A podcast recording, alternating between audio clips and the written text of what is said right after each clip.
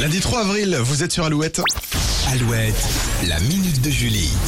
Et il y a 50 ans, jour pour jour, le premier appel a été passé à partir d'un téléphone portable. Aujourd'hui, un Français sur 5 avoue être accro à son smartphone, mais les adultes de 25 à 40 ans pourraient faire baisser ce chiffre. Oui, nous sommes peut-être en train de vivre un, vrai, un véritable retour en arrière. Le journal 20 minutes révèle aujourd'hui que les jeunes adultes fuient les applications de rencontres pour se tourner vers des agences matrimoniales. Ah. Et oui, ça existe encore une tendance qui renaît peut-être grâce à des émissions comme Marié au premier regard sur M6 qui laisse la science décider de la compatibilité de deux personnes.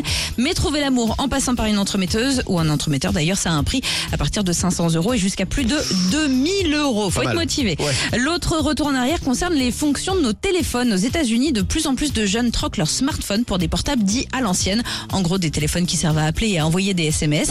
Voilà. Une société américaine s'est même spécialisée dans ces téléphones basiques, ça s'appelle de Light Phone. Ça coûte moins de 300 euros. Il a été conçu pour être utilisé le moins possible, histoire de limiter l'anxiété liée à l'hyperconnexion. Mmh. Et en plus des appels et SMS, vous pourrez écouter de la musique, des podcasts, prendre des notes. Il y a aussi un outil GPS. Mais c'est tout. Ah.